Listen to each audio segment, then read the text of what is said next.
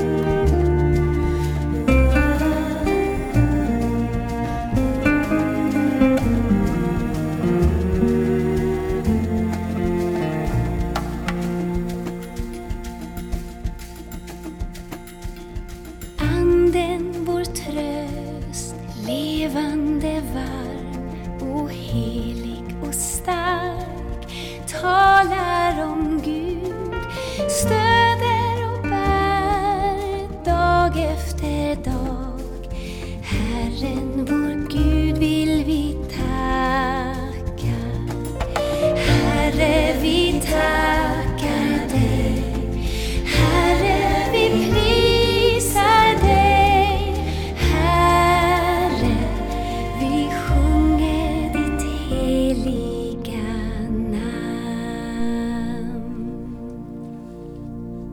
Ja, Herre, vi har så mycket att tacka dig för och du vill hjälpa oss att vi kan stämma våra hjärtan i lovsång och tacksägelse till dig. Herre, vi har också många bönämnen. Vi tänker på dem som lider och har det svårt. Men vi vill bära fram det här med tacksamhet för vi vet att vi får komma till dig och vi får lägga våra bördor på dig. Vi tackar dig Herre för den nåden att vi kan lasta av våra bekymmer på dig. Herre, vi beder om välsignelse och nåd över denna dag. Tack att du hör oss i våra böner. Amen. Ja, nästa sång är en sång som Claes Wårdstedt har skrivit. Och Han har också skrivit en bok som han förklarar hur sångerna har kommit till. Och just den här sången ehm, du har mitt liv i din hand, har blivit till stor välsignelse. Mitt liv vilar i dina händer. Och hur den är tar jag en dag i sänder. Jag tror, jag hoppas, jag litar på dig. Jag vet att du älskar mig, låter första versen. Och då skriver han att eh, vissa sånger får vingar och den här sången är kanske den sång som har fått stöts, störst spridning utav hans sånger. och det har blivit en tröst till så många. Det är en sång, skriver han, som jag egentligen inte hade önskat att behövt skriva och nu i efterhand är jag så ödmjuk och tacksam för, det, för vad den har fått betyda och kommer att betyda framöver. Den växte fram ur ett sammanhang där psykisk ohälsa hos en nära väns dotter var den en varje vardag de levde med detta. Oron var stark över att det här kanske var sista dagen när denna självskadebeteendet hade tagit sitt krampaktiga tag över, över eh, dottern och visat sitt sämsta, fulaste ansikte och försökte släcka det liv som ändå fanns. Det var mycket tragiska känslor. Sången är hennes, skriver han, men den blev också många andras. Inte sällan har den haft med cancersjukdom att göra. Jag har fått del av otaliga berättelser och många besked om att den framförts på begravningar. Och ur något djupt nedbrytande kan tröst växa fram och genom en annan människa så sår och sprickor så kan ett ljus få bryta fram. Vi kan vara det ljuset för någon annan just idag. Ja, ja, jag tänker på den kvinna som av besvikelse på människor och bitterhet hade lämnat både kyrkan och tron på Gud. Hennes kropp var nu små, svårt märkt av cancer och hon hade bara någon vecka kvar att leva. Hon vårdades på sjukhus. Hon väntade på sitt sista andetag. Flykten från sig själv blev att lyssna till musik. Och den ena sången eh, kom fram efter den andra och så plötsligt lyssnade hon på Du har mitt liv i din hand. Och just denna sång tilltalade henne. Senare samma dag ringde hon till sin väninna som hon kände sedan gammalt. Ett kort men innehållsrikt telefonsamtal från sjukbädden. Sju ord av evighetsvärde jag har fått frid med Gud igen. Ja, förminska aldrig din berättelse, sluta aldrig tro på att din bön gör skillnad. Det finns en Gud som lyssnar på varje stavelse och varje suck. Dela hoppet om att det finns någon som håller våra liv i sina händer. Att vi får gå på den bro som bär från tvivel till tro. Det är den sista versen som slutar så. Tack Gud för att du har mitt liv i din hand. Vi lyssnar.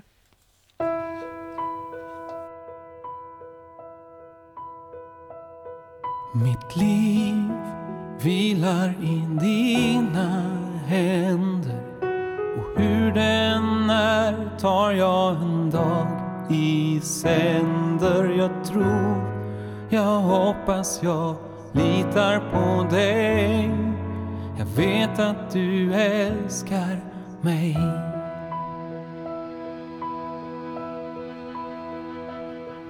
Mitt liv vilar i dina händer och hur den är tar jag en dag i sänder. Jag tror, jag hoppas, jag litar på dig Jag vet att du älskar mig.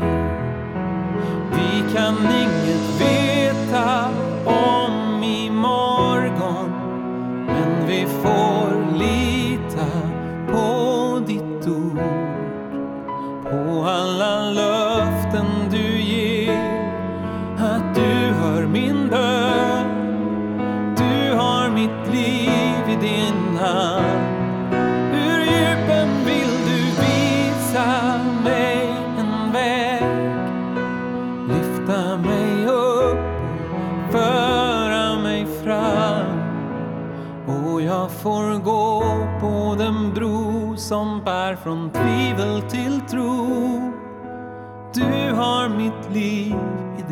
hand.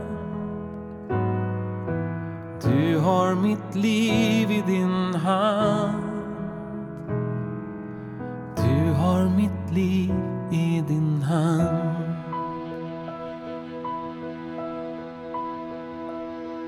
Mitt liv vilar i dina händer och hur den är tar jag en dag i sänder.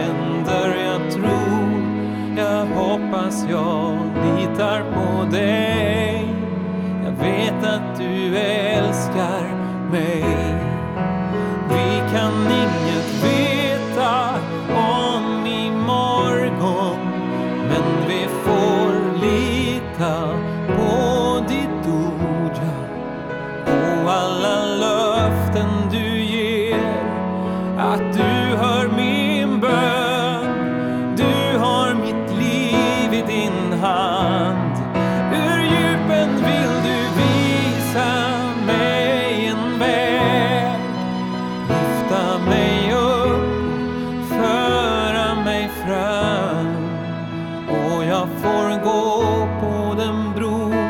som bär från tvivel till tro att du har mitt liv i din hand.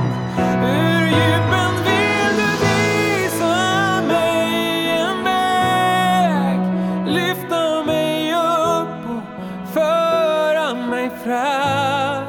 Och jag får gå på den bro som bär från tvivel till tro. Du har mitt liv din hand. Ja, vilken trygghet du har mitt liv i din hand. Eh, hur kan man komma in i denna trygghet eh, i svårigheter? Ja, eh, förra veckan så tog jag med dig i en, in i en bibelberättelse från Johannes evangeliet. Det gällde den laglärde mannen Nikodemus och hur han kom i kontakt med Jesus. Han eh, var ju i en eh, stor position i landet och eh, eh, kände av det motståndet som fanns men ville nalkas Jesus. Och vi ställer oss frågan varför han kom till Jesus om natten. Ja, kanske för att få samtala eh, tämligen enskilt med Jesus, även om de andra lärjungarna eh, var med eh, delvis. Och eh, det kan hända också att uttrycket att han kom till Jesus i en mörk stund, att det kan vara något eh, bevis för, som det sjungs i sången här, att eh, Eh, det kan vara i en svårighet som man finner just att Jesus är närvarande och att han har eh, vårt liv i sin hand. Eh, Nikodemus fick ju ställa sina frågor och Jesus svarade till honom att ja, du måste bli född på nytt. Och då aktualiseras ju den här frågan om vad det betyder i en människas liv. Och eh, många är vi som har upplevt den här livsförvandlingen som det innebär att ta emot Jesus Kristus i sitt liv. Man får en helt ny inriktning. Och eh, eh vi vet att eh, det är tron på Jesus som förvandlar allt. Och vi möter många människor som eh, vi har fått se förvandlas just genom tron på Jesus och hans allmakt. Och Jesus sa att eh, om en människa inte blir född av vatten och ande så kan hon inte komma in i Guds rike. Och Det här är en bild, som vi har sagt, på just gemenskapen med den helige Ande som vi får del av när vi nalkas honom och ber om förlåtelse och nåd för det liv som vi har levt förut och vi får uppleva den nya födelsen. Och var inte förvånad över att jag sa att ni alla måste födas på nytt, säger Jesus vidare. Vinden blåser vart den vill och du hör dess sus, men du vet inte varifrån den kommer eller vart den är på väg. På samma sätt är det med alla som är födda av Anden. Ja, det är ju det här grekiska ordet pneuma som betyder både vind och ande.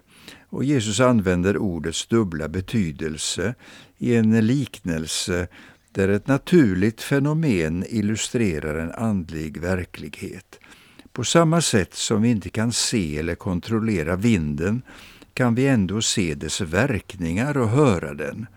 Och Nikodemus verkade ha tolkat det Jesus sa på ett rent fysiskt plan och ställer frågan hur kan allt detta ske? Och Jesus svarade och sa Du är Israels lärare och förstår inte, har ingen personlig erfarenhet av detta. Ja, vi vet ju att Nikodemus var en av de främsta lärarna i skriften och borde ha känt till Gamla testamentets profetior om frälsaren. Men eh, Jesus säger till honom, med all säkerhet säger jag dig, vi talar om det vi vet, vi har en klar förståelse av, och vi vittnar om det vi sett och prövat. Men ändå tar ni judiska ledare inte emot våra bevis och våra, vårt vittnesbörd.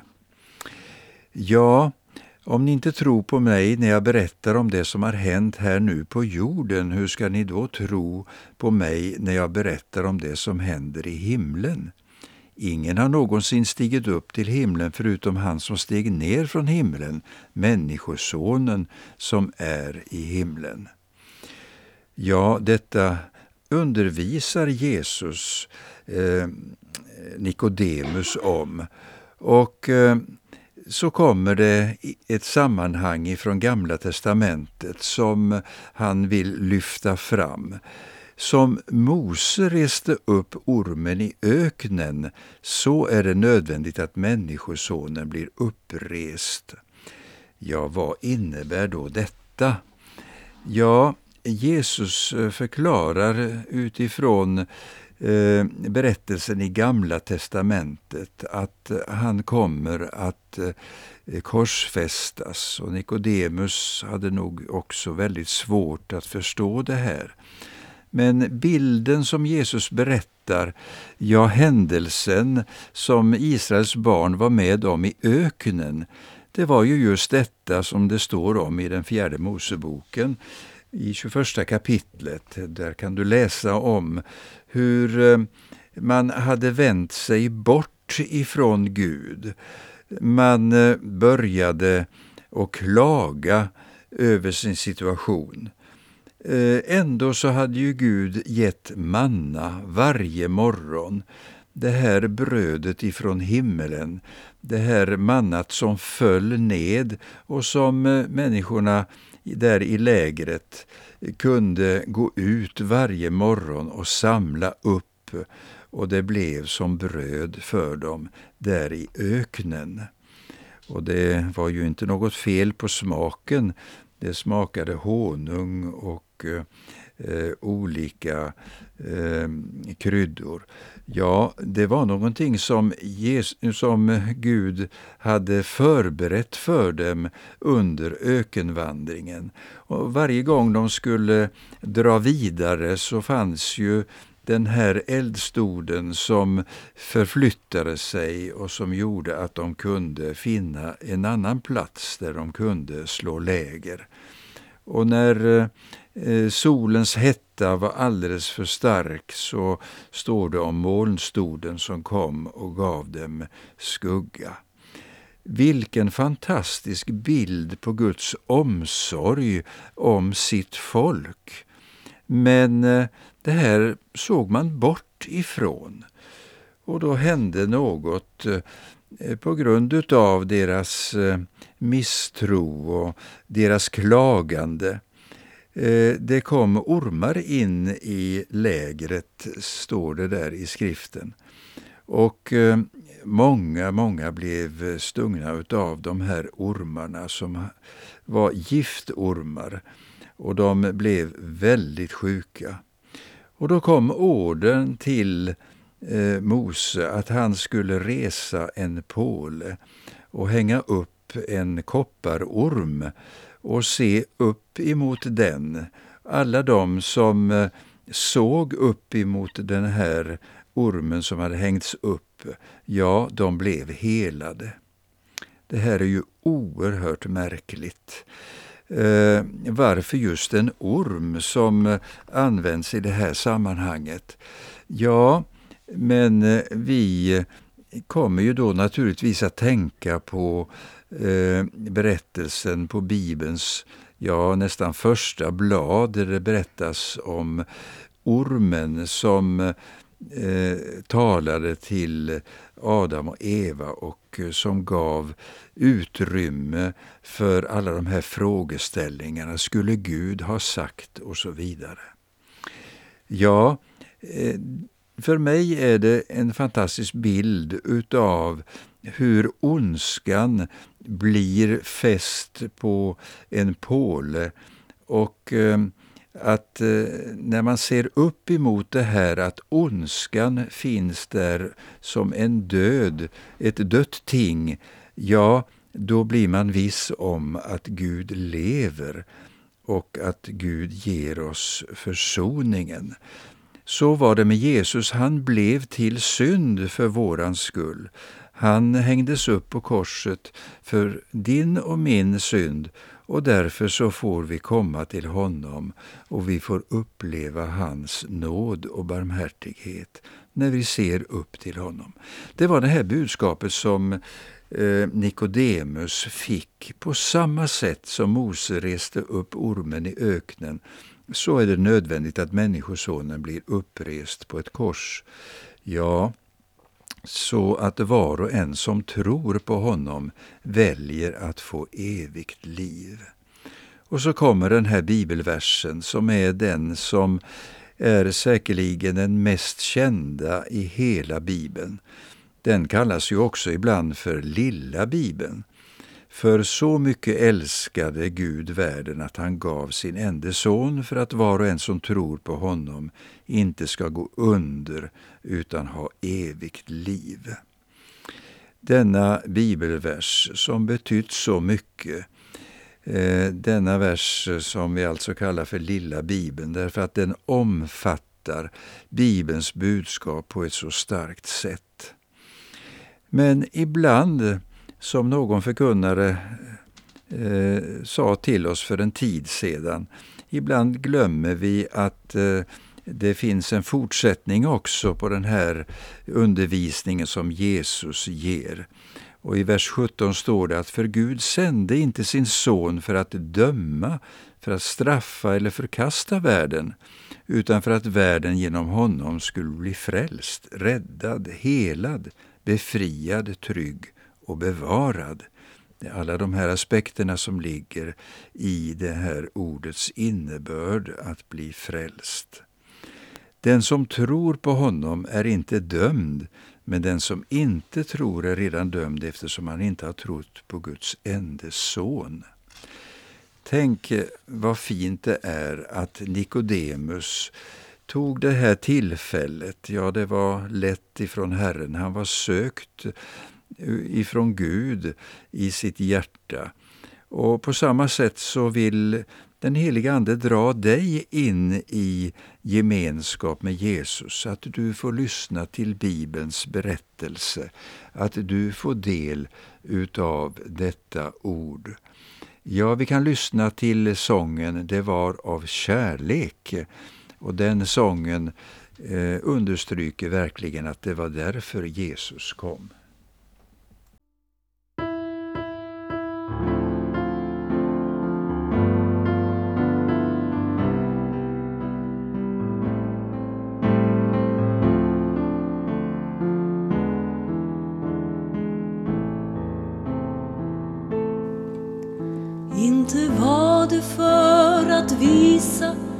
Att han ägde all makt. Inte var det för att spela fariséerna ett spratt.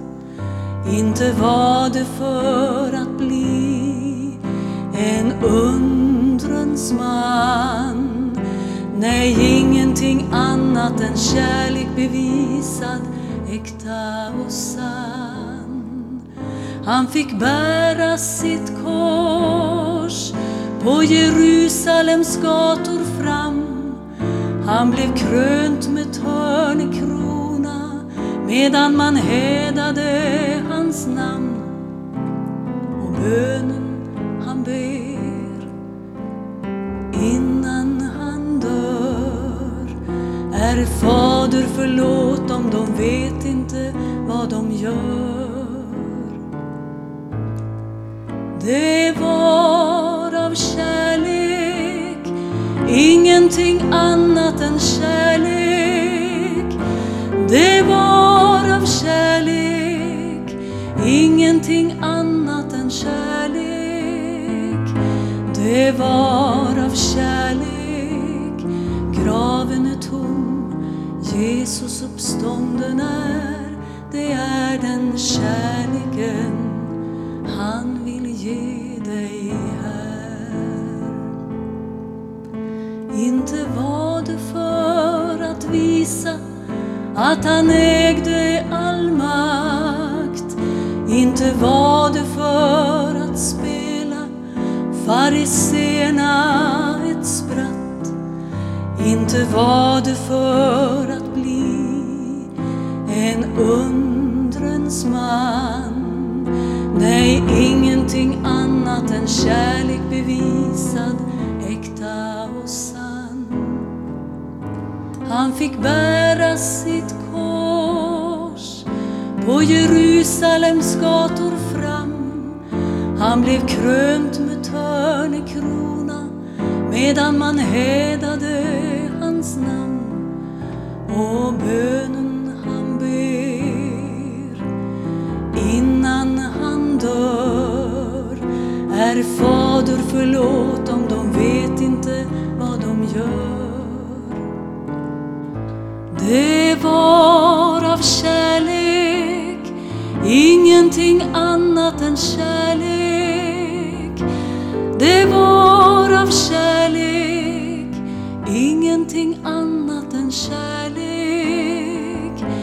Det var av kärlek, graven är tom, Jesus uppstånden är, det är den kärleken han vill ge dig här. Det var av kärlek, ingenting annat än kärlek. Det var av kärlek, ingenting annat än kärlek. Det var av kärlek, graven är tom, Jesus uppstånden är, det är den kärleken han vill ge dig här. Ja, det var av kärlek. Eh, det var temat i den här sången. Och det var ju det budskapet som Nikodemus fick del utav. Och det budskapet gäller dig denna morgon också. Det var av kärlek som Jesus förberedde allt detta. Och förebilderna i Gamla testamentet, den här ormen som höjdes upp på en påle Eh, för att människorna skulle vända sina blickar emot detta. Ja, det är ju bilden utav att Jesus tog straffet på sig och han blev oss till frälsning. Låt oss bedja. Herre, vi tackar dig att det är någonting särskilt med dig. Du är världens frälsare. Du är den som leder våra liv när vi har lagt våra liv i dina händer. Tack Herre att du bevarar oss och du för oss framåt. Amen. Vi låter sången av Karl Olof Hultby tona ut i slutet av vårt program. Det är något särskilt med Jesus. Livet blir synligt och jag ser